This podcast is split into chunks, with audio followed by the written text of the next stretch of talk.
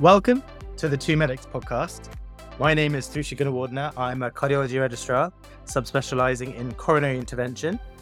And apologies if you could just hear me opening a bottle of beer. I wasn't sure. I was like, oh, sugar, I should have done that before. Apart from that, hi, my name's Beth and John, and I'm a GP trainee, ex neurosurgery trainee, and still specializing in everything and nothing forevermore. Yeah, we should introduce your beer as well. So tell us who It's actually nothing special. It's literally the leftover Christmas Heineken Silver that Oh, when we all had that horrible bug over Christmas, Oh, yeah, just didn't make a it. dent. So obviously, I'm taking one for the team and polishing off Yeah. the Christmas alcohol. Oh, that's it's really good of you to. I know it's been a really sword. difficult time actually to try and start making a dent in that. But thank you for your Yeah. thoughts and much No appreciated. Uh, before we start with the episode, uh, we should shout out our sponsors at SCRBS underscore UK. So Scrubs, with they put you in Scrubs. So if you follow them at at SCRBS underscore UK, and they're on Twitter and Instagram, they make comfortable, practical, good-looking scrubs that are appropriate for anyone who works in a clinical setting: vets, nurses, doctors, allied health professionals, dentists, you name it. They're very practical, pockets everywhere. I saw some pictures online. Jamie Sharrington wearing. I was going to mention he's. I don't know why they aren't commissioning Poster him. boy. Maybe they need to because he's. said They is like the second post that he's done where he just looks too good in, in doesn't he? those. Yeah, yeah, he does. Fair play. Yeah. So if you want to check them out, uh, use our promo code, which is T W O M E D I C S 10, so two medics 10, and you'll get 10% off. So check them out. Treat And the other thing that- Treat yourself. The other important thing we should mention is a trigger warning for, for this episode. We'll be discussing the topic of suicide. It has been in a lot of posts and stuff recently, and if that's content that uh, worried about hearing, and if you just skip forward about 15, 20 minutes, should be safe. Yeah. Yeah, good. please do. I think it's worth doing that because there was a tweet by a young lady called Lisa Ban, and this was on January the 7th, 2024. And she's a, a neurosurgeon in or neurosurgery trainee in Australia. And her tweet said, I dedicated my best years to my current hospital only to be abused beyond anything I could ever imagine. They have pushed me to the point where I now plan to take my own life. I am exhausted. I am done this pattern of discrimination and abuse stops with me, which that is just so So incredibly, sad. isn't it? yeah, it's sad, worrying, and very much sounding like someone who just feels at the end of their tether and there's no, there's no other option for them. And this has happened like a few times on Med Twitter over the years that I can recall where someone's literally been in crisis for whatever reason, a member of the medical community, and I always think, thank God that they've be, had that agency and felt willing to put this out. on social media. Absolutely, because it's not directly asking for help, but I just it's just such a relief that people can actually post that, and it's one of those things that seems to pull like the Med Twitter community together, and the amount of over 600 li- replies to this young doctor and so many just reaching out to her offering her a space, a message, a chat, anything. And that was just so that's such a good aspect of social media. And Rhea Liang, who we've mentioned quite a few times on the podcast, who's a consultant surgeon in Australia, she followed that up and said, Lisa is alive and safe. Thank you, everyone, for swift networking and support. For those criticizing her using social media in this way, please consider why someone might not use local networks that clearly feel unsafe. Twitter community, you can be proud of yourselves. And I think I was just so shocked that there were people criticizing her, that tweet and her use of social media. Who are those people to say that's not normal or it's attention seeking or it's not appropriate? I'm just so glad that she did that tweet. Things could have been Yeah. very different otherwise. It sucks, doesn't it? That these kind of there are people who read about someone in crisis and then they just want to. Yeah. That's their first reaction That's is what- not yeah. to actually be concerned, but to be like, why are you posting this? In fact, doesn't that go some way to explaining why that person might have felt that they've got to that stage where it is so difficult to approach people locally and they're going to be met with that distrust? and Yeah. Disbelief? Um, Massively. It's why there's still uh, so much stigma, isn't it? And I think that it's the last thing that someone needs when they're in this position of crisis. I can see that. So you, moving on, you tweeted about your involvement in um, suicide prevention. Yeah. So um, So that's yeah, that's new as of that's new as of today. So I met with Dr.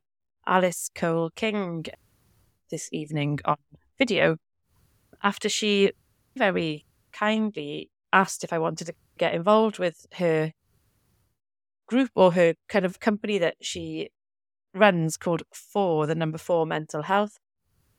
And essentially, what we chatted about is that this amazing kind of network makes training for suicide prevention essentially. And she was saying to me that it's not just awareness, because being aware of suicide, yeah, whatever, but that can still go either way. Like you need to do something with that awareness. And the next step is ensuring that people are safe from suicide.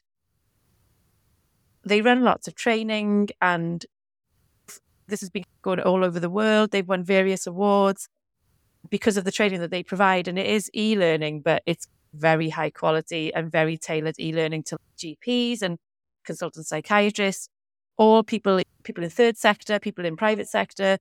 Even they even run training for teenagers in terms of Right. it's so it's just incredible. And so my role is absolutely tiny and it's part of what they call the expert reference group.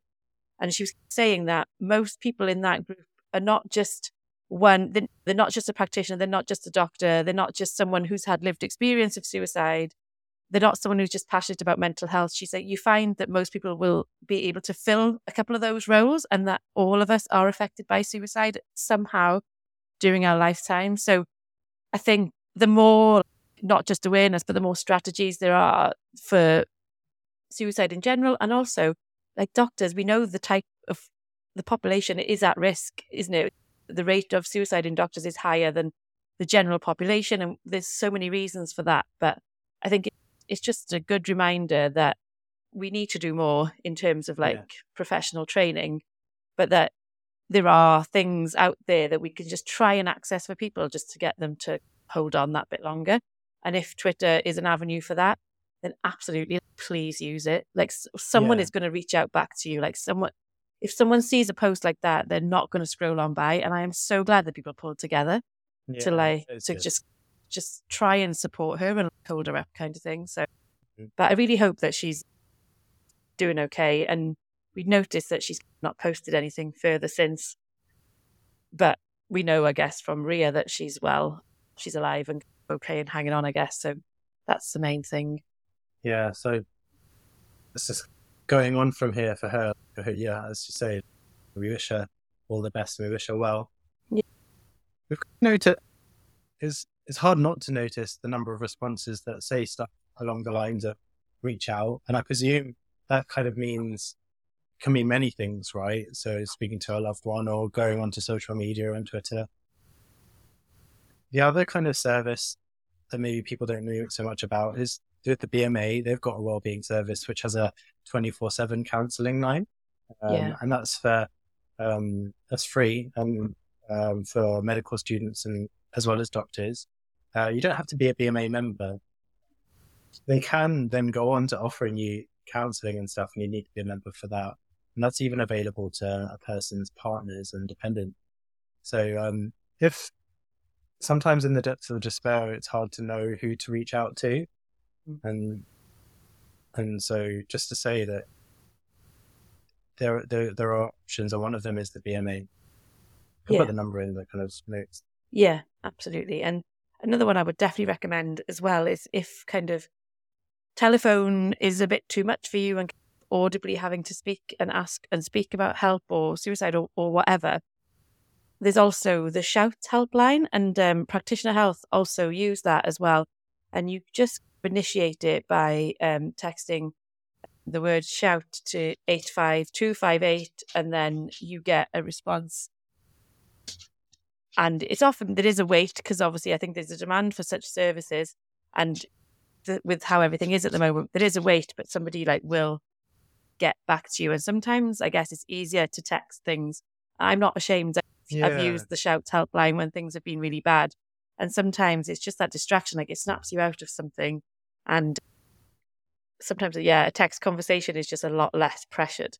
But there are, we could maybe put a list of a couple of resources maybe in the show notes or the kind of the caption of the episode, maybe.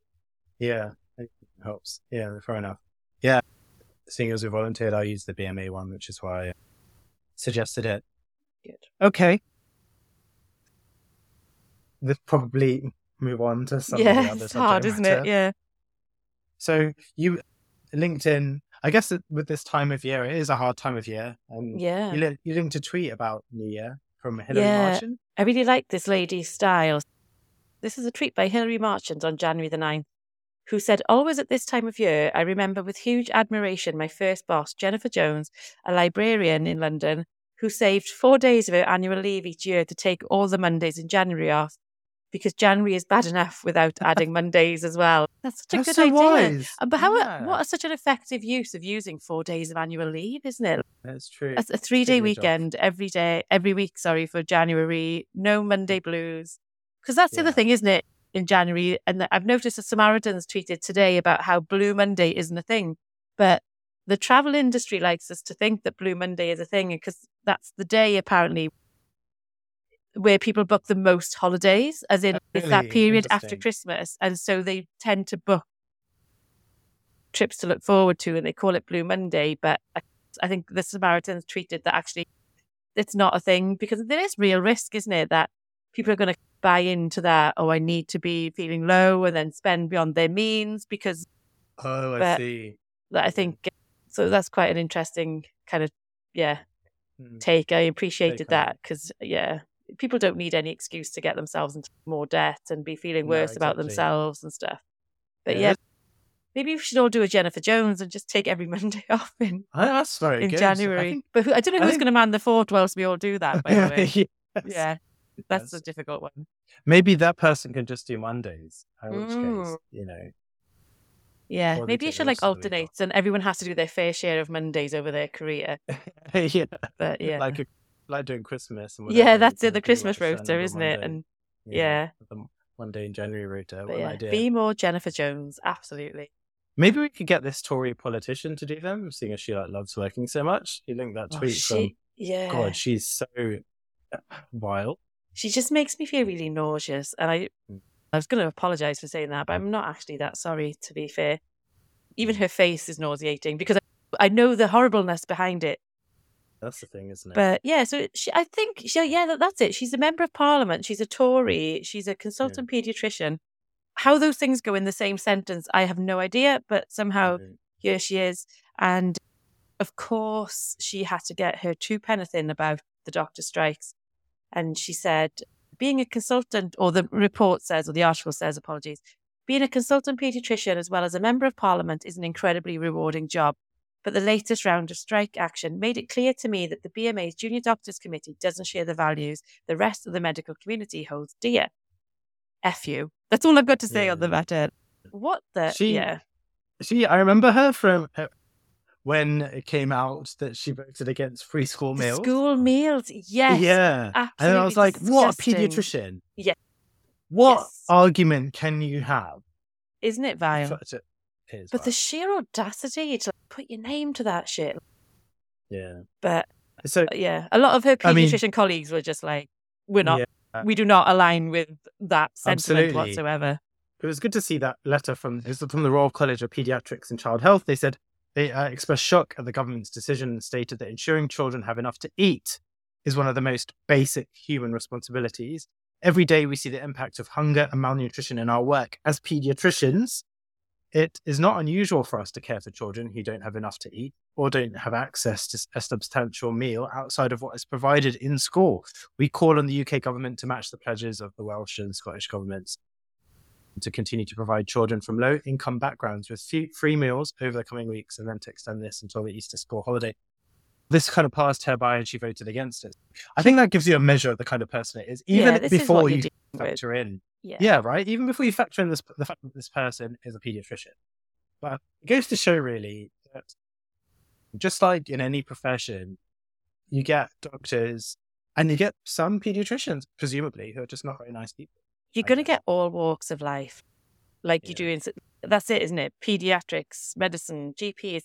These are all like site societies of their own being, and you get rotters in every kind of. That's probably Beano language, isn't it? Oh, you rotter. No, I like it. I like Um, it. Bring it back. Yeah.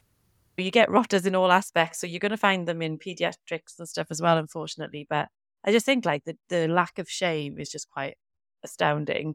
But Yeah. something else I found really annoying this week. So I'm sure everyone is aware there was a drama on a kind of a dramatized version of the post office kind of scandal called Mr. Bates versus the post office. And obviously, this has been an issue for decade, a good couple of decades, and people, sub most sub postmasters and mistresses, losing their livelihood, going to jail. People have lost their lives over it about this post office scandal. And there were so many tweets on Med Twitter this week making comparisons between that and the junior doctors. And then I know it was meant to be a joke, but people are saying, oh, ITV, can you make a three part drama about the junior doctor strike or rotational medical training? And it's like, not everything has to be a comparison. And we've talked about that in many different ways before, and Yeah. we're not going to rehash it. But just, I don't know, it's just this thing that it just gives me this feeling that doctors are like, or a lot of doctors are, oh, poor us. And I just, I- That's it, isn't it? you don't they have to be like that. Just fight for your cause. Like, it doesn't have to They- be a pity party. Why are they so desperate for like doctors to be seen as a It's weird. marginalized group? I just don't know. That's it. But, like, the the is- is public that- already don't like us, we're not helping ourselves. Yeah. Well, you can put it the other way, which is that it's perfectly fine to make impassioned uh, pleas for an improvement in working conditions, number of jobs, and pay. Oh my gosh, pay without resorting to be like, oh, we could be a, we're like this and we're like that. It just doesn't make any sense. And I just don't, I just don't know. The thing, and also the thing is, is that I, because what tends to happen is when you speak, when I- I've spoken out about that, about how all it does is show a lack of solidarity for people who are suffering. Yeah. They make out that it's undermining the movement. Whereas I Mm. think that this kind of behavior is undermining in itself Agree.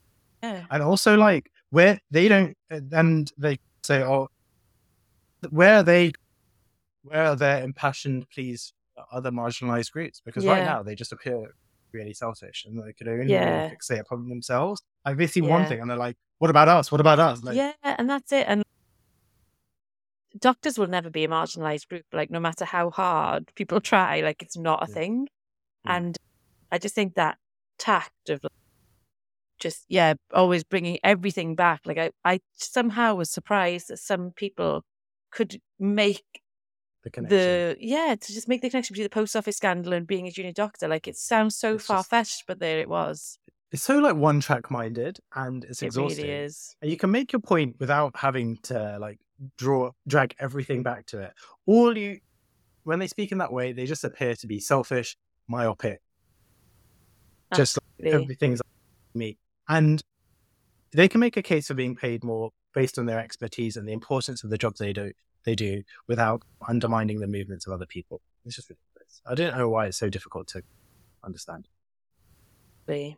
i can't believe that the next tweet you've linked I know it's just it's going from one extreme to the other and I, I love how you're making it this? clear to everyone that I linked this tweet I should be proud but I'm a little bit ashamed Yeah. of myself Sorry. So I don't even know like where to start with this, but this Mm, this the main. Let me maybe I'll paint a little picture. So the this was okay in relation to the main. The original post was something a screen grab from Reddit, and whatever it was said. Male here. I've never ever asked a woman that, and it would never occur to me to ask. I don't know what it's talking about, but he goes on to say, one woman I was in a very serious relationship with, I later found out had slept with literally hundreds of guys. And when I found out, my thought was, cool, all those guys, and she chose me. So fair enough. And then people are taking a bit of mick out of that. And then there's this reply that comes from absolutely Amazing. nowhere. And may, maybe we should say this is CPD because obviously we've got this wrong our entire lives. This, this is true learning. So the reply goes, when sperm enters a woman, it swims until it hits a wall and then seeps into her flesh. Yeah. If it is in your mouth, it can What? get into your nasal areas, behind your eyes, What? Sperm eyes. even in your yeah, sperm eyes, even in your inner ear. It Oh then God. enters your bloodstream and collects in your brain and spine. Oh wow. There you go. I did not. I do not remember that lecture in medical school. It's, I yeah. must have missed that one. If it gets in your mouth, it goes to the nasal areas and then behind your eyes and inner ear, but then it Well, goes into the bloodstream. It's so there must going be everywhere. some one massive sinus. Sperm. Yeah, sperm Yeah. sinus. But I just, I'm just like, So- what? How? What? Hey, what? How? that? What are you Yeah. on? I don't know. I have so many Yeah. questions. I think they should keep. I can't believe that they're revealing sperm secrets like this. I the know sperm sperm takeover is being undermined. But that was part of a very small inner circle, and now, yeah. do you know what I mean? It's, Oh, it's out there. It's uh, probably edit this out of the episode so people don't cotton on to it. yeah, we can't. Yeah, we can't get. get into their sperm eyes. I Too feel like there's a pun in there know. somewhere. Yeah, Somewhere. sperm eyes. to the tune of Bright Eyes. I think. Yeah, I, yeah. I think there should be a parody version of it. Oh God, that was uh, when I just you know it's one of those tweets that you read when you can't sleep early hours of the morning, and, and then you think, was that actually like that? Oh. But then it was like as we have seen, Do it was a, it I was a real tweet. It does go to show that really anyone can open up a Twitter account and just type whatever. That could be a bot, couldn't it? It could be like a random news. one. Fake Yeah, news. literally. They can just type whatever, and you're like, there's no quality So control. ex- You'll get some world-renowned expert who's Yeah. got like, PhDs everywhere saying stuff, and then you'll get this person name a bunch of numbers. They'll be like, sperm crawls into your It's the curse of social media. Funnily enough, I saw there's- a urologist in the States called Ashley Winter. She's a female urologist, oh, isn't yeah, she? And I saw something recently, and the the Bad Medical Takes account, which is also a very good account to follow, retweeted it when she was talking about something, and literally a non medical person was straight in her replies saying, "Actually, urologists only deal with penises." As if to say, like a urologist couldn't see Oh. a woman, and I was like, "You're saying that to like an actual urologist?" I think the reply was saying that urologists only deal with penises and testicles because Ashley Winter had, had discussed something about vaginas or a female genital kind of urological area. And then, yeah, a, a non urologist decided to school a urologist on what kind of their specialty is. But Yeah. maybe the bravery, man, just like, I know. Isn't that isn't that like pure mansplaining as well? of course it They've is. got, got it so wrong, and then they're Yeah. literally explaining it to the expert. The thing is, I was like wrecking my brain just now. Where do I remember Ashley Winters from? And I do remember discussing her at a previous episode with Imran because I remember her other half as a comedian who mm. made transphobic jokes. Yeah, I remember that. Mm. As funny as that interaction sounds, I wouldn't follow her because the company you keep, I think, tells you a lot about this. That's just anyway, next. Oh God, this was really good. Oh, this it was just- I think yeah. hilarious. So Yeah. this this Dr. Irvin Malik posted it. It looks like a TikTok video. Yeah. By uh, someone who's telling a story of an unfortunate account, encounter with a new GP. And essentially, it's quite a young lad, and it's- it's really funny the way he's telling the story whilst walking down the street. But he's moved to a new area. Um, he's registered with a new GP. He's really worried because he has chronic fatigue, and he sounds like he's being gaslighted by the medical profession in the past. So he Yeah. books an appointment with his new GP, and uh, in apparently in a busy waiting room, the GP comes out into the waiting room and kind of calls out "A chronic fatigue, and obviously no one for a gets second, out. Yeah, yeah, for a second there, he was like, "Oh, does someone have that as a name?" Yeah, so someone must have like a really cool name, and then he says this GP. She goes back into her room. And then comes back out and then calls his name instead. Yeah. And then he's like, Did you just shout out chronic fatigue? And she's like, Oh my God, I'm so, I'm sorry. But he's like, oh, don't worry, everyone in the waiting room knows what's wrong with me. And uh, he took it so well. And he was Yeah. saying that he actually loves his new GP. Because I think it's those interactions that make you feel normal. And it made me think. So I had a case today when I was trying to use the Wait, you didn't include his punchline. What was it? punch- His punchline, he goes, "Thank God I didn't have diarrhea." Oh, yeah, that was good. I forgot. Oh, I forgot. I forgot about that. Oh. I was so keen to tell my own story. Go on, tell um, us. But I had the patient, I was using the dermatoscope, and you have to attach it to your phone to take a picture to send to the dermatologist. Oh yeah. And I was just like trying to wind the case onto my phone, and the hinge snapped, rendering it unusable. And I think I was just, I was, the guy was like, "What's wrong?" This is the patient in my room, and I said, "I've just, I've just broken a really expensive piece of kit. I don't think I've broken it. I think it was on his last lazzies, his Oh, last yeah, yeah, legs. yeah. But obviously, I'm the one, the idiot That's- yeah, that's yeah, done yeah. it. And and he was just like, "Oh no!" And it was really funny because we were both there panicking, and I just. I don't know why I said it. I just forgot where I was for a split second. And I was like, I'm going to get a bollocking for this. And he literally wet himself. And he was like, Oh my God, you're so normal. And I was like, Man, GPs are people too. But I was hmm. just like, I can't believe I've just said that in front of a patient. And he just wouldn't stop like chuckling to himself. And I thought, Oh, at least I've given him a Good laugh. for today. Yeah, yeah.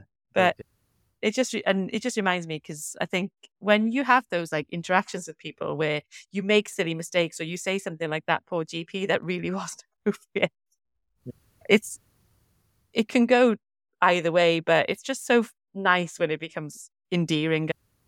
Yeah.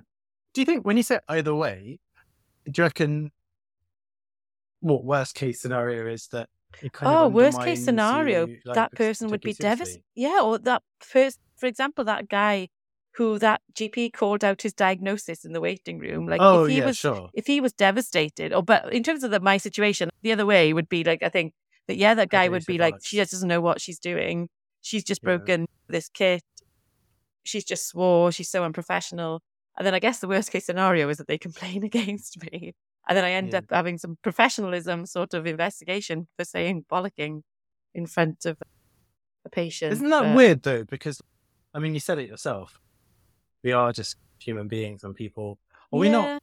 So we're But not then, allowed but we are. But then this is like this thing, isn't it? Like it goes back to that GMC social media guidance and kind of the new guidance that was talked about in terms of like even private messages were, could be under scrutiny, and then people made the very good point of, like, but we are humans. Like, why can't we have the same rights as other people should have their messages as private? So why can't we? And I think people are quite quick to forget that we are just Mm.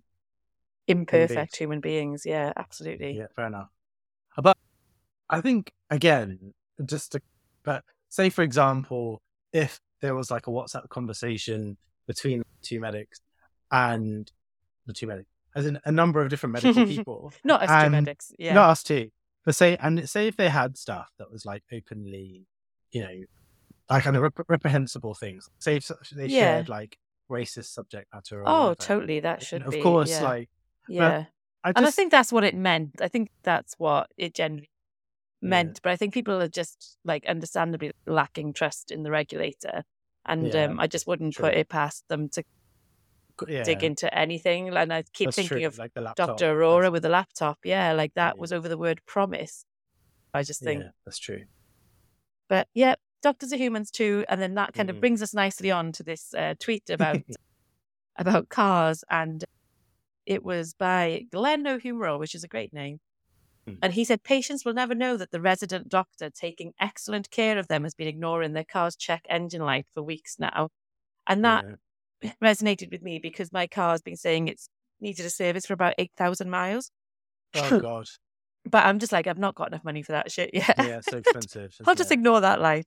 But yeah, it's just, it's exactly what we're like, isn't it? Yeah, Probably true. worse than other non doctor people. it's- yeah, because I guess the other thing is the amount of free time you have that's unsociable. Oh, it does make it very difficult to stuff. It's just so Yeah. hard. I remember to having to go. before. Yeah. Th- that's it. I had to go and get an M- MOT on my way to a home visit once. It was just like, oh, I'm running late because I'm literally the only time, and I'll be Yeah. illegal by tomorrow driving the car. I remember just having to, yeah, to get an MOT on the way to a bloody home visit. Yeah, because otherwise you do have to take the day off. Yeah, you can't. And off. if Can't you're on a community job and you have no other way to get to your patients' homes, then Hmm. what you're gonna do? I don't know. It's tricky. It's a tricky one. I know that like whenever I get Joe's car, like it's usually you know the kind of fuel light is usually, Mm. and I know that my entire warning light, as in the. Uh, Does she leave the fuel light on for you so that you just fill her up with fuel? Because I that's think I like that. Okay. Yeah. That has happened. Oh, wow, wow, I didn't even see that coming. Oh, Joe, she's, No, the, it's more she's than the my- clever lady. Yeah, I'm just getting played. Played. Maybe that's what it is. Oh, do you see this? Oh, yes, you linked this tweet from. Well, should I see who this person is? They said that so unpopular opinion: doctors should be paid for audits. If you want us to find you efficiency savings and improve, clinical outcomes, don't treat it as setting homework.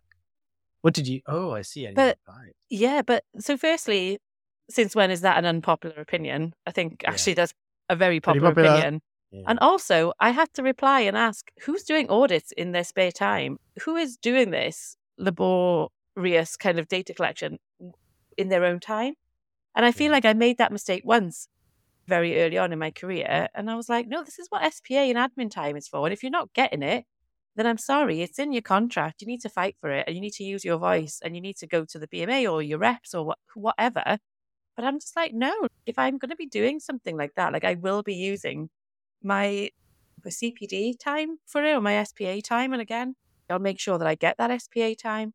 That's on us because trusts are not helpful. It should be the case that they do just factor that in for us, but we all know the reality. Yeah. But people don't do your audits at home. No way. Yeah, just don't do it. Live your life. Live your life. Enjoy it. Yeah, Audit. true that. Yeah, fair enough. So actually, quite an important. That's one of the things, isn't it? When with unpopular opinions, they will end up being quite They're actually popular. popular. yeah, Yeah. try again. People are trying to be edgy, but not really managing it. Oh, try harder. Mm. Oh, buying your own personal alarm. So what's this one? Yeah, this was a psychiatrist that I follow, I think in New Zealand. And again, I guess it was just to say that the grass isn't always greener. This is Prof- Professor Marie Bismark, sorry. And uh, she said, In my job, it's unusual to go two weeks without being threatened by a patient who is seeking God. drugs or is agitated in response to paranoid delusions. For 18 months, I've been asking my employer for a personal alarm, and today I gave up and brought one myself. There's the same issues everywhere, isn't it? That's exa- you can imagine that exact thing happening in the NHS, in the NHS, but yeah. When you worked on site, did you get an alarm? Not at all. And I was completely lone working as well. And in hindsight, I just thought how unsafe that was. And Yeah. to be fair, our patients were less likely to be of a danger. But there was one particular time where no one really knew where I was. Like I tried to tell someone, like I would always try to let someone know like what home visits I would be doing in the admin office and where I would be. Because I just thought I'm completely lone working. There's no real kind of training or policy I've had for that. I'm going to people's home. And this is like a psych job. So they're all psych patients. Yeah. And I just thought, if I get stuck somewhere or something happens, like no one's going to know until I don't turn up for the home visit the next day. And and I just thought that was quite odd. And I think I, there was one time where I tried tried to try and get in touch with one of the secretaries and say this is where I'm going, and they were off sick, and I was like, who am I going to tell? And in the Yeah, end, yeah. I think I text, I think I text May J in the end, my friend May J, because I was like, I, someone just needs to know like where I am, and if you don't hear from me in two hours, can you please send some help? And she was like, yeah, Ah. sure. But there, Oh. yeah, there was one time where I went to see a gentleman and it just was very uncomfortable. I just did not feel safe at all. And then they were making comments about my car that was parked directly outside. And it was just, and I just thought like how things can turn quickly. And it doesn't have to be a psych patient. I don't want to generalize. Yeah. It just so happens to be that Prof. Bis- Bismark is a psychiatrist. But I think any like lone working is, it's, it can be very risky. So do you get any precautions as a GP doing home visits? Mm. I guess people will know where I am and they would be expecting me back for afternoon clinic. And obviously, the receptionists that book the home visit in will be aware. There's never more than two a day, to be fair. So they would know like where where you are and that you do back at whatever time. And they're quite good in my practice. If there's been an extended consultation or if someone's been in my room for a long time, the admins try tend to knock on the door and just check that everything's Oh, okay, which I was quite Oh, surprised at when they were doing it. And it's happened quite a few times now. And I thought, actually, I really like that. And there's Mm, a panic alarm in the room as well, hidden under the desk. So that's, and obviously the the usual stuff, like the way the room is laid out, is that the doctor's always closest to the door and Right. all that kind of jazz. Because our population is, where we are, there's, it is a bit more of a, a risky population and things. So yeah, so that's that is those little things do help definitely. But Yeah, yeah, I just feel bad that psychiatrists has to buy their own personal alarm, which is such an It's crazy. integral part of the job. Yeah. And it's not overreacting because you do hear. I remember reading a story of a nurse who visited a patient and she'd been like assaulted and it was awful. And Horrible. uh, by a patient's relatives. Wow. Yeah, literally. And there have been times where Joe, because community nurse, has gone places and one there was one particular place where she went where when she got there there was a district nurse that was there and the district nurse was like, I can't believe you've been sent by yourself to this area. wow. I'll stay with you kind Yeah. of thing. And I don't think people I, it's just taken so I don't think enough kind of value is placed on people's No, and I think it only takes the chances are that we are going to be safe. Like that just so happens to be, like that's on the whole. But it only takes one time for it to go wrong. And Hmm. your life, there's a possibility that your life could be changed forever from that one occasion. And obviously, there's a whole spectrum of what can happen to a person. But I do agree that we are probably, as a whole, kind of generally more trusting and think, oh, it would never happen to me, or I could easily fight my way out. But you you don't know that. You really don't know that. You've you've blacked out a few of the links here. Yeah, I just thought there was some I added this week that were just a bit like meh. Well, this one, this one, this one that you linked was funny, but the one about water bottles. It's a tweet from Tatiana Prowell. Yeah, uh, this was really interesting to me actually. The reason why I blocked it out was that I wondered if it was too serious. But I think it's something worth thinking about because in GP, a lot of us are seeing um, young people with colorectal cancer, which up until the past few years for me was something that I very much thought about in like the older population. But there just seems Mm. to be this spurt, and obviously there must be numbers to support it. But anecdotally, from speaking to fellow GP trainees, there is this spurt of colon cancer in people who are in their 30s and their 40s. And um, Tatiana Prowell is an oncologist in the States. And she's tweeted this thread saying, I just wonder whether there's any relation to something environmental. And she actually is pondering about whether there's an, a connection with plastic water bottles because there's those Stanley cups, isn't there? Those metal cups that have Yeah. taken TikTok by storm. And I, I always have used for years, I've always used one of those or a glass water bottle. I, I never hmm. refill plastic water bottles. And I don't know why. I think my dad sent me this like random, like About viral. Facebook hoax. Yeah, once. Mm. And it definitely wasn't true. But I do, I think it's a sensory thing for me being neurodivergent. I, Yeah, I yeah. much prefer. I, I don't like the sensation of plastic. Like glass or metal is much more tolerable for me.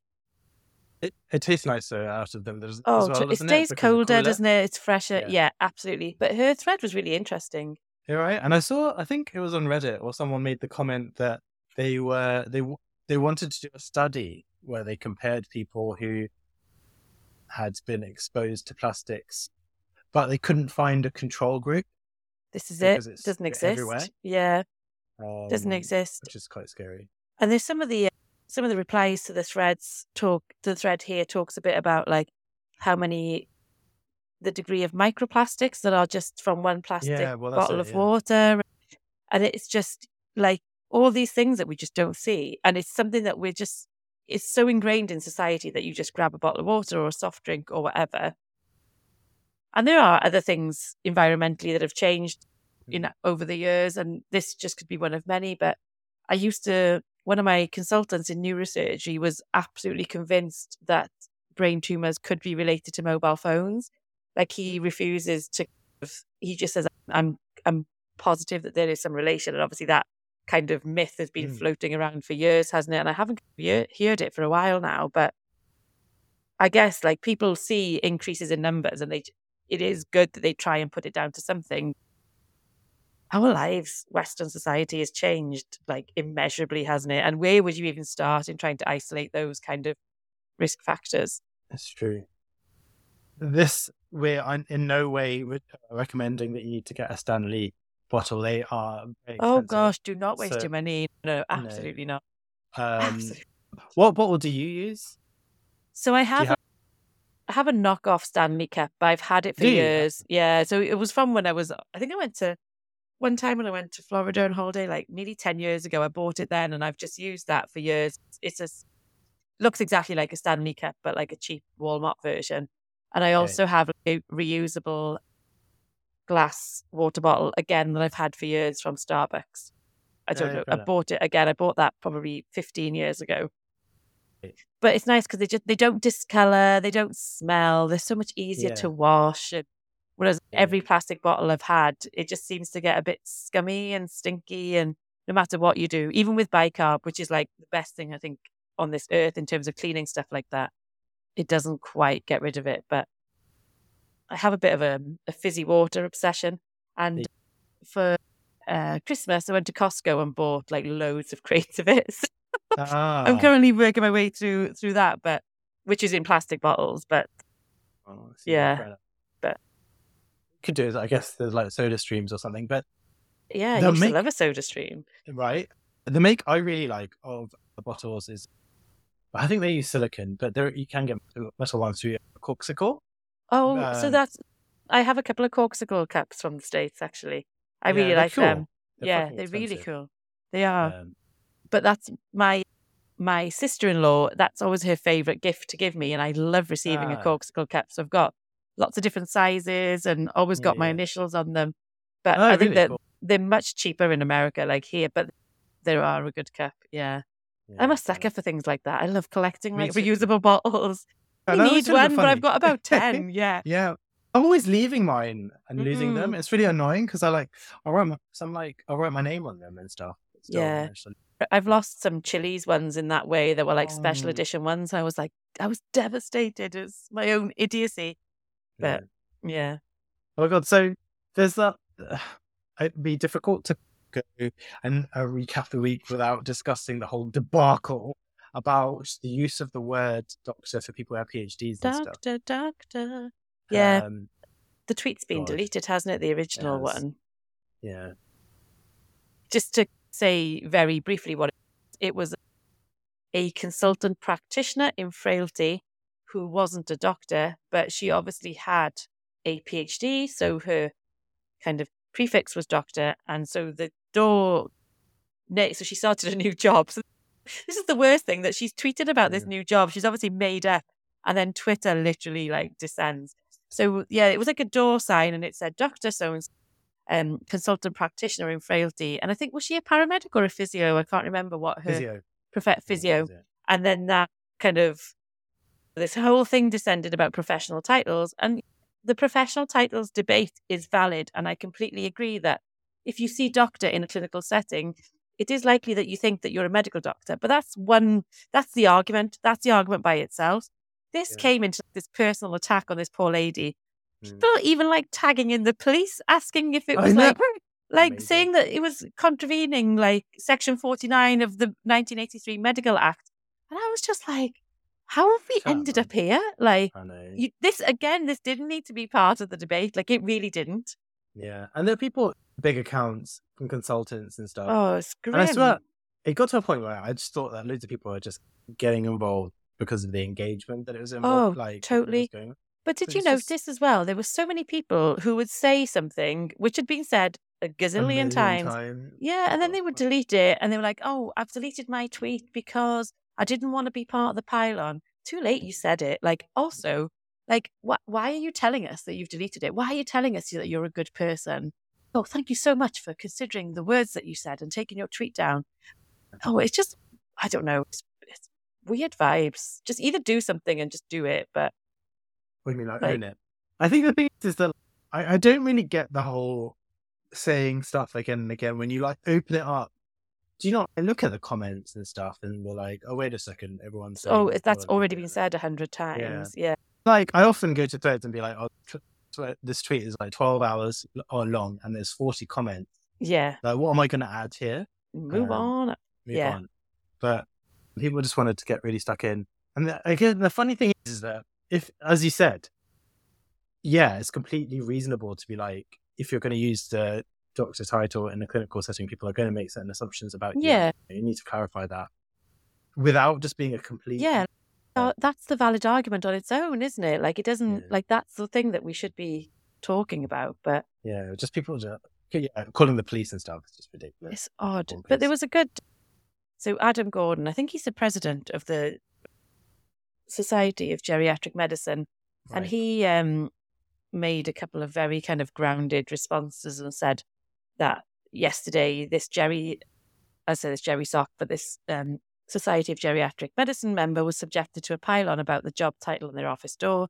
I've checked, they're okay. The point about transparent job titles was well made, which is what we were just saying, but the nature of Mm. how it was made and subsequent mobbing was very sad. And I think that's the issue. And then again, I'm sure we're going to be accused of telling everyone to be kind, but that's really not it. That's just not the message. And there was um, an official statement as well by the British Jury Society about it all. The, fu- the reason I laugh is because I saw someone reply being like, so basically, you've changed nothing. And then Adam Gordon replied being like, we're a specialist society. We don't set the titles. If you read the last paragraph, Yeah. we'll use this to open discussions with those empowered to set job nomenclature. For now, this helps provide some clarity within existing framework, I hope. And then this person's replied being like, some common adoption would be helpful. The Faculty of Physician Associates understood the issue very well, in brackets. In the end, you must Oh. have PAs in your specialty. Oh, And how things it go from- even? How have we Yeah. gone on to PAs? Exactly. Oh my Amazing. goodness. Amazing. Never fails to bring it back to PAs. It's But, amazing. Uh, no, Yeah, Kate we don't have Jarman, who is always the voice of reason somewhere, said, I truly believe that while anger often drives change, it can never deliver it. To deliver change, we have to be able to unite people, empower, inspire them, and give them hope and vision. That's what I want to see in and for the NHS, which is true, isn't it? Because it just descended into an argument and it was all a bit pissy and people were angry. And I, and I again, I completely agree with regards to the, the doctor title and, and, and the ambiguity around that. But everything else was just an absolute shit show. It's- And I was ashamed to be part of a community that was perpetuating that. Yeah. It's really like the vibe is definitely somewhere weird. It's in a funny place at the moment. And if It you're not talking about really PAs and it's like literally it's a group of anonymous accounts and people who are just desperate to feel better than other people. And they're doing that by just shitting on PAs and just making being like nobody else can use the doctor's title and it's just really Yeah. That's the thing. Like I had a kind of not a, not a discussion because the discussion makes it sound pleasant, but a, an unpleasant discussion with an anonymous account last week who was just having a go because they said that I wasn't doing enough and apparently oh now my position on PAs has changed how convenient and I was like no because actually I've been raising issues about training and local issues like I have been raising those through the proper means not just venting and about them on Twitter but and I just haven't felt the need to post them so I don't need to prove myself to you Mm. but just instead of just being this like dog whistle pile-on cycle that we keep going in do something about it locally but yeah. They're like, yeah, but, but you need to tweet about it regularly. Yeah. Otherwise and it I'm- didn't happen Yeah. I'm like, well, what, what else are you tweeting about other than PA? Do you tweet about anything else? What about Let all the just- other injustices let in me just world? tweet about my dog in peace I don't know. These people, even if you do tweet about it, it's not enough and whatever. oh And totally you can't win it's too much yeah you literally cannot win. Oh, ban the phrase a gentle reminder. I saw this uh, tweet. So a tweet from, oh my God, can you say her name's Aoife Abbey? Aoife, good, yeah, good. well done She said, I want to ban the phrase a gentle reminder from emails for many reasons, but ultimately I just hate it. Feel free to remind me without pretense of gentleness, whatever that means. What do you think when you, when you see gentle a gentle reminder? Mm. I've I've literally got an email in my inbox that is that. Let's just say that. it's Um, such a it's a conflicting kind of it's it's an oxymoron is it No, okay. I don't if if I've used that word correctly. I have no idea. But I think to me there is nothing about a, a reminder. To me, can't be gentle. Like a reminder is just a reminder. Like if you need it, that's Yeah. fine. But I don't like that preface of oh, just a gentle, as it is because it's Yeah. trying to be a bit more like easygoing, isn't it? And oh, Yeah, I don't yeah. really mind that this is late. Oh, don't no no pressure, no worries. silly not, me, you know, silly they- you. yeah, which I would, I always fall into that trap of doing it myself, but um, I just don't like the word gentle reminder because I just don't find reminders gentle at all. Yeah, fair enough. Would you suggest that people be more direct? Yeah. So like, if I because I was thinking, uh, so oh, I would say my last email. Oh, as a reminder, I would say say like ah, that, okay. or because I know sometimes like in work at the moment, if I've trying to get in touch with someone and I'm screen messaging other colleagues in the practice and they forget to get back to me, I will just I feel awkward, but if I need to get something done, I will just like message them again and say, "Oh, is is now okay?" Or can I remind you that? Yeah, I don't know. Maybe it comes across as blunt, but it's tricky.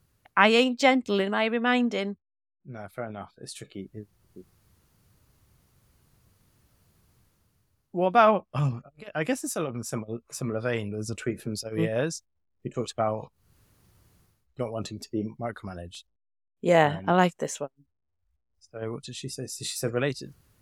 But people often comment on the number of projects I have on the go at any given time. This is a coping mechanism I've developed to manage my ADHD.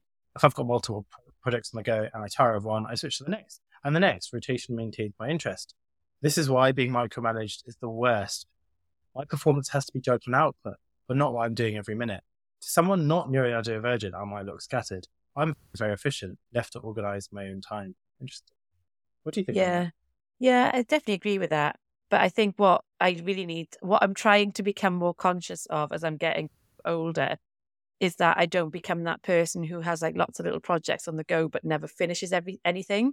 Mm. Because to me, that's just incredibly damaging to my mental health because I then fall into this thing of, oh, I can't finish anything, I'm a failure, blah, blah, blah. Whereas I probably said yes to too many things, but I do definitely agree with I need lots of different things to occupy my mind. And I think that's why I'm enjoying GP a lot more than I thought I would, because it is just that fast pace, complete, totally different ends of the spectrum. Two patients come in, different mm. condition, next they leave, next one I phone is something different again. And it's just that I think when you have or are ADHD, you're quite good at like kind of flitting between things and it reduces the chance of boredom. And I think I've developed a really good relationship with my educational supervisor now because I think he's realized that there is an element of letting me get on with things. I will come to him for help, but I couldn't bear that micromanaging, breathing down. I'm not saying yeah. that he did that, but that breathing down your neck kind of thing. And then he just like respected the way I organize myself. So the way I keep on top of tasks and lists and things. He's, oh, you've got bits of paper everywhere and highlighters. And I was like, this is the system that's worked for me for years. And he's, yeah, you know what? You look like you've got it. That that's fine. And I appreciate. Like, it's just it's a big, tr- it's a trust thing.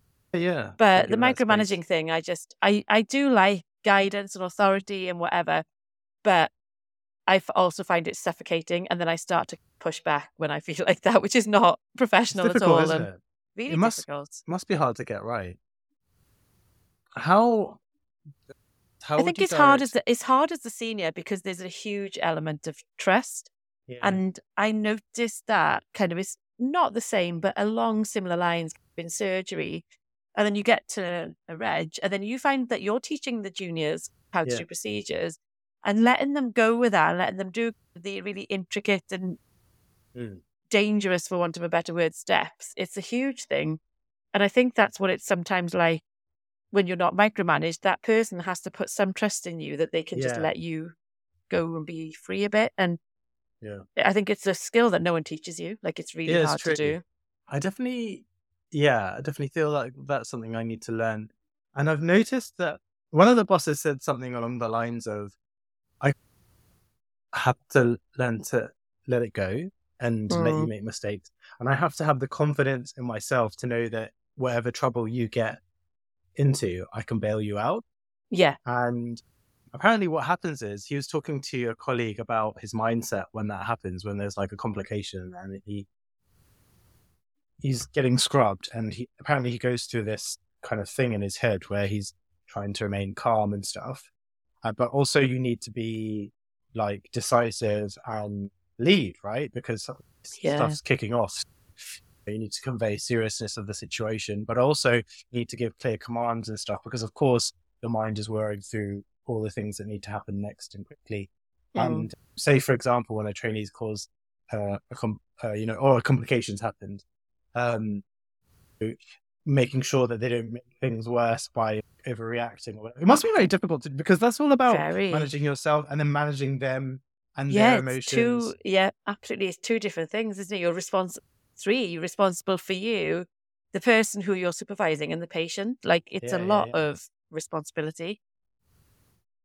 Yeah, Mm, it's a really, it's a really interesting skill that I think in surgery, I was astounded how no one tells you how to teach someone to do an operation.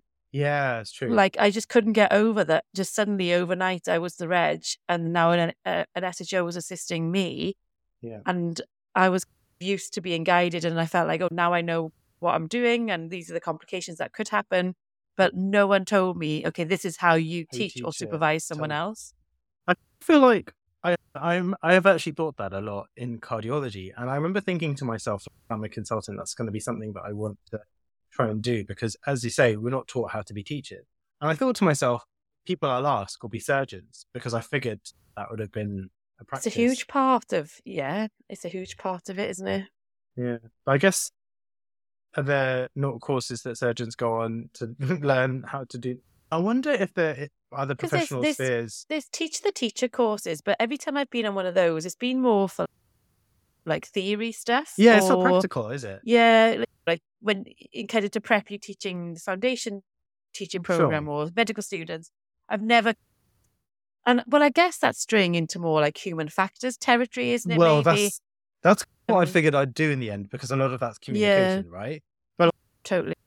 You're telling someone what to do with their hands and the the, mech- So that- yeah. mechanistics of it, and I feel like that's a different ball game, isn't it? rather So that's what I was just going to mention because I I'm just reflecting and I dis- distinctly remember a case where I was supervising an SHO and I was having to look where my hands were, and because she was concentrating on something that I was telling her, she wasn't concentrating with her other hand that was holding something else that was edging to a structure that was far more Mm. dangerous. And I remember I slapped her hand away because it was just instinct. I was like, you need to stop because she was about to go into the brain parenchyma with something that really shouldn't have happened. And but because she Yeah, wasn't to- experienced enough, she just stopped concentrating on the left hand and was concentrating with what I was telling her to do on the right hand. Yeah. But I found myself that I had to what, be watching her hand. Yeah. I, I didn't have that kind of, those synapses didn't fire for me to say, wash your hand. Yeah, it was like literally bad. that instinct slap. Yeah. And I had, I was, I apologized profusely afterwards. I said, I'm so sorry. I said, I, I didn't, I've never done that before. I said, but, and we spoke about it after and she was, it was fine. And it was a lesson for both of us that Mm. you have to be aware of where you are in the operative field at all times, both Mm. hands. Yeah, You, yeah. Yes, we are one hand dominant, but that goes out the window in surgery, I think. It's a different game, but I was still, Yeah, I'm still mortified that I just literally, like a kid, just slapped it out the yeah, at least that was your reflex. I'm glad I saw brain. it. Yeah, yeah, absolutely. yeah. But it just wasn't the appropriate way to do it. Yeah, I remember when stuff happened with a patient, and then the boss just goes, "Stop there, put that down." And I remember the instructions being quite clear. And but you're right. You have to have the presence of mind. Yeah, like where I just don't know. All I can say is m- much respect to the people who are able to do that well. Totally. and we need to try and Kudos. bot- bottle that and pass that on to other people. And Yeah. I've got to say, the people who are good trainers are so invaluable, and we need to like really are. cherish them. Absolutely. But moving on to the next topic. Oh my! To Other so- training. I Yeah, know. I Uh, love tell this us about treat. this. So yeah, so uh, I feel like everyone's just got a bug or a, a bee in their bonnet about Excel. And this was a tweet by Sophie Boyle, and she said, "When I started work in the early '90s, I was trained in Excel. When my daughter started work in the early 20s, 2020s, she was trained in Excel. Excel is relentless, immortal, and simply cannot be stopped, like the Terminator, or if you're British, Richard Madeley." he needs to be stopped, doesn't he? He He's really does, and quickly. But Excel, I feel like, is the answer to everything. There's the amount of forms I pull off from certain things that are Excel spreadsheets, expenses, and I feel like I still don't quite get the hang of it, or the formulas and calculating and stuff. Yeah. But it's, and it doesn't look like it's changed in 30 years. Like the layout, everything is exactly the same, isn't it? so, like, when eventually life on this planet planet is extinguished, all that will be left is Microsoft Excel and the cockroaches. I was going to say that's the two things, and then cockroaches will become sentient and be able to And they'll be using Microsoft, Microsoft- Excel. Or maybe they like won't. little- Maybe they'll Oh, be like, "Oh, how did oh, the humans yeah. do it?" Yeah. Oh, I can imagine them being like these little like data analysis an, anal- analysts yeah, oh, just I see. with their like six or eight legs, however many uh, a cockroach has got. But maybe that's the key. Or maybe they will be Mm. reading using Microsoft Excel for Dummies or whatever. But I was, really funnily enough, I was using Excel earlier because I'm keeping um, a list of kind of patients, Hmm. which is boring. But when, when when you click on the new Excel, it comes up with like a home screen and it gives you like templates. And I, I Hmm. saw it, it was like, do you want to make a shopping list? Do you want to make an accounts book? And I was, who uses these things like Yeah, on Excel? yeah. I've never thought I'm going to make my shopping list on a spreadsheet, which might be a good thing. But I just thought the, I've never used a template and it, it looks all fancy. And it's the same with the PowerPoint suggestions and templates. But I'm just, who uses those? It seems, I, have never had an occasion where I think they could be helpful. Yeah. I think I feel like people who are doing their shopping list on Excel are scary people. Um, I- they're that's a really good analogy. like- yeah. They've I got they maybe they've got this thing so together. Maybe they're like itemizing it and costing and everything, and it's very Yeah. clever. Um, but I'm a bit scared of them if they were to do that. Yeah. Um, speaking of which, you linked a tweet from Wendy Hassan, MD. He said, "Making friends as an adult is hard. I'm too tired for any pretense.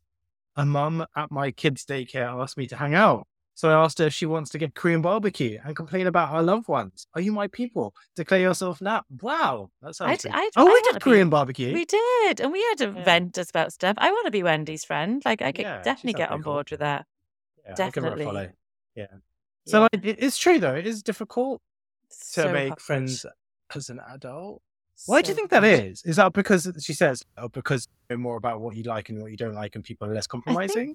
think, but I think as well, like people are often settle in their ways. And to be fair, like my closest friends now are people that I've met as adults. And it makes me sad that I don't really speak to anyone from my younger years.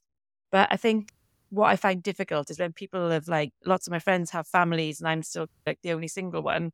And I think people just do get to that point in their lives where they're like, oh, this is my circle now.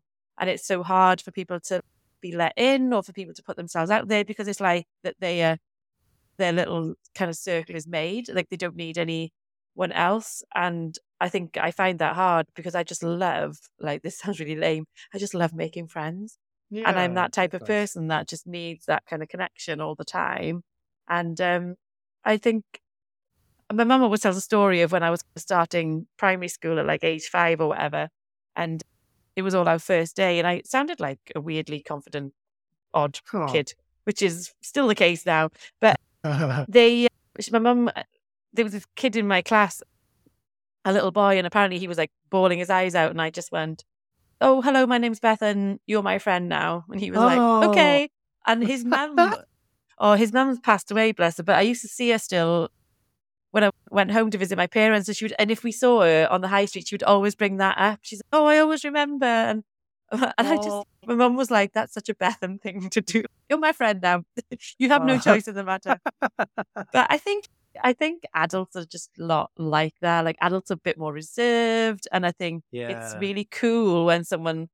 I have this fantasy sometimes about saying to someone like that. I think is quite cool. Oh, should we be friends? And I'm just worried Yeah, about yeah. being knocked back. I think, but Uh, yeah, I but yeah. Korean barbecue bitching is like the way forward. That's I feel like It's that's true. how I how our friendship went from strength to strength. It, it, did. Like I think I didn't really realize that we're gonna have to like cook the meal ourselves. So that was I know, yeah. um, That was just an was added little something, Yeah, wasn't it, to bond bonding. over. Yeah, and then I got lost in the toilet, of course. But then there you go. of course, good So, time, good time. Yeah, good times. Yeah, memories.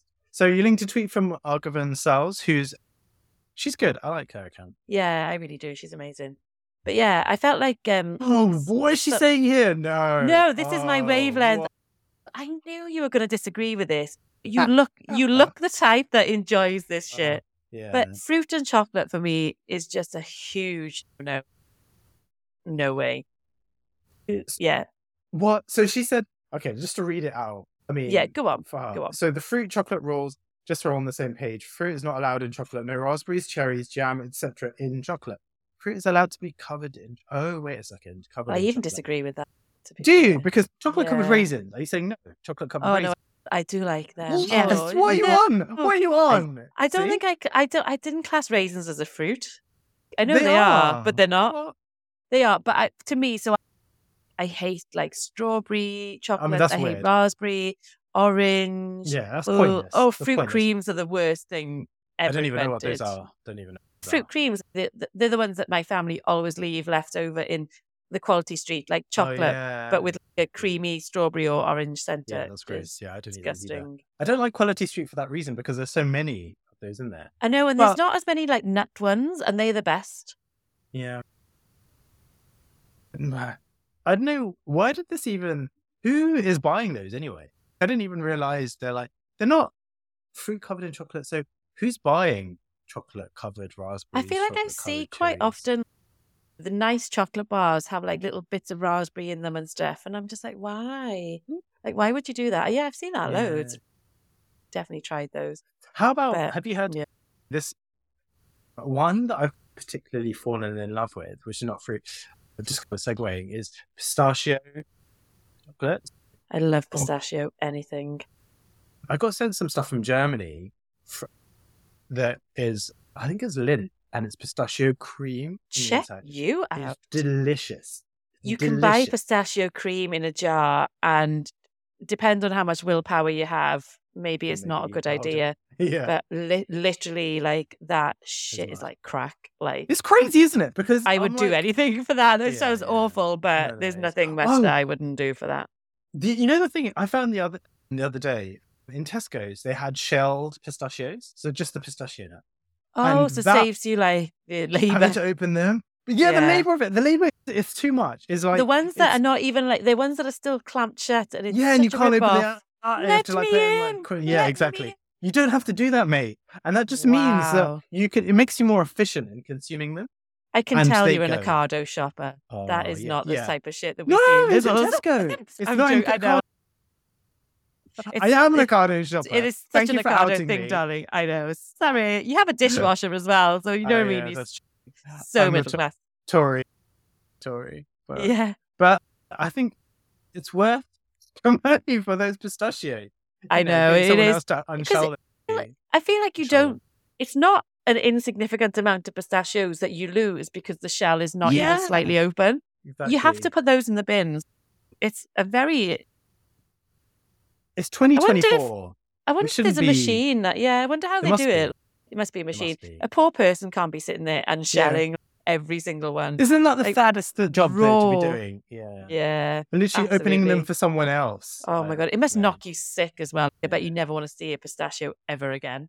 Or maybe you just like, you're dreaming. You like you might want to sneak like one in every so often. Yeah, you just turn green. Yeah. Yeah. Oh, How many pistachios today? Yeah. Oh, But anyway, I highly recommend. I think that's this Yeah. one Tesco's definitely do. it. Okay, do- boy. anytime. You linked another one. I was- I like these. I'm enjoying these food related ones. Love yeah, eating like Muller corners. What a wonderful creation shall I make next? Mix the corner into the main pool all at once. Or oh, I'll be interested to know what you do here. Or Mm. the Muller corners. For those of you who don't know, I've where not had are one for years. Yeah, I literally true. I saw this tweet and I've just been craving them ever since, so I need to sort that out. somewhere. this person suggests mix the corner into the male, main pool all at once. I love how it's called the main pool now as well. Yeah. Or do I eat both individually? Crazy, yes, but why shouldn't I? I'm the chef tonight. I'm in charge. This is my house. What the hell? How do you do it? So I- I'm non-conventional, so I'm bit by bit. So I'll have a little bit of fruit on my spoon, and then I'll have a bigger bit of yogurt, and then it goes in my mouth, and then I'll keep repeating. Oh, that takes too But long. I've not had one for years. I literally can't remember the last one, so I, I do need to sort that. You need to. What I do is I pour the jam onto the top. But if if there's someone who like mixes that in, that's that's messed up. That's red Yeah, flag. that's why I like doing it separately because I've got more control over that. I, Yeah, I whereas- would eat it mixed in, but it's more pleasurable having the sourness Yeah, of the plain yogurt the and tart. then the yeah, the, the tart and tartiness, total Yeah. suggestion of tartiness. Mhm. um, no, but I got Yep. to pour on top, but then use the spoon to delicately kind of There you go. carve half and half. Good. Good. But then the problem is, is that you do, unfortunately, with that method, you are in, you do end up with a yogurty bit, pure yogurty bit at the end, which is always a bit sad. So uh, you do have to be quite skillful with your. it's practice, but it's worth it. Just Practice makes of- perfect. It yes. does. But you're right. I Yeah. haven't had a Muller corner in ages. What was your favorite Yeah. flavor? So this is a discerning. So now there's loads of flavors Yeah, out there true. in the world. And I think the last one I had, I think would be my favorite one. So it was one of the Greek ones. thing. And I think it was peach or apricotty because I quite like those flavors more Oh, than I okay. Strawberry, blackberry, raspberry. I don't mind, but they're like my lowest ones. So more, I think it was a peach and apricotty one with Uh. a Greek type yogurt. Yeah, I see. But did you not go? Uh, f there was some like like toffee ones and whatever where they have So, like no. I cannot cope with chocolate mousse, toffee mousse, toffee yogurt is the worst. So I love toffee and caramel, but I cannot bear it in a yogurt. It tips me over the edge. It's too much. It has to be like a tart fruit. I feel a bit. Do you feel disappointed? It's it's fair. Like all those suspicions you had about me, that they've turned the out hell, to be true. What Yeah. My favorite flavor is actually the cherry one. There's a kind of Oh, I um, love black cherry. cherry. That was good because the cherry bits you'd actually get like proper like clumps of cherry. It was really Oh, I rem- the, talking about chocolate ones. I remember there was ones with like loads of little white and brown balls. They were interesting, but I didn't like them. I think they were like t- they were just loads of little tiny balls in the little Ah, corner. yeah, yeah, that like was those. um, no. No. That's no, yeah, me neither. Okay, we need to find something that's going to unify us at the end because I feel like we've. Kind What of- about the cat one? I like the cat tweet. Oh yeah. Oh, I was not, Um, haven't seen this one, so tell me. this was re- this is really cute and it's so cat-like. So there it was a tweet by Chris Webb, and he said about five months ago, my dad's cat Chico went missing. They did the usual searches, but eventually accepted that he was gone. Yesterday, they tearfully got rid of his bed, feeding trays, etc. This morning, he jumped on their bed and yowled for food. And the picture is so funny because there's just like this nonplussed cat. cat. just sitting on the bed as if to say, "So what? Like Yeah. I've only been gone five months. What's your deal?" He was clean and very well fed. It looks like he's been looked after elsewhere. I just love the Cheeky cheeky git. Waited Yeah. until they got rid of everything before turning up again. Oh, for God's sake. But I, I love hearing those stories where there was one once where someone was looking at the Rightmove listing in their street and then their cat was on the bed of the listing. And so they realized that the cat was like also pretending he was, we conned that family into looking after him. And they realized their cat had about four different families and would be getting fed in various God. places each night. But yeah, imagine just being on Rightmove and be like, that's my cat on that. bed." Yeah. How Yeah. dare you? Yeah. Little bugger.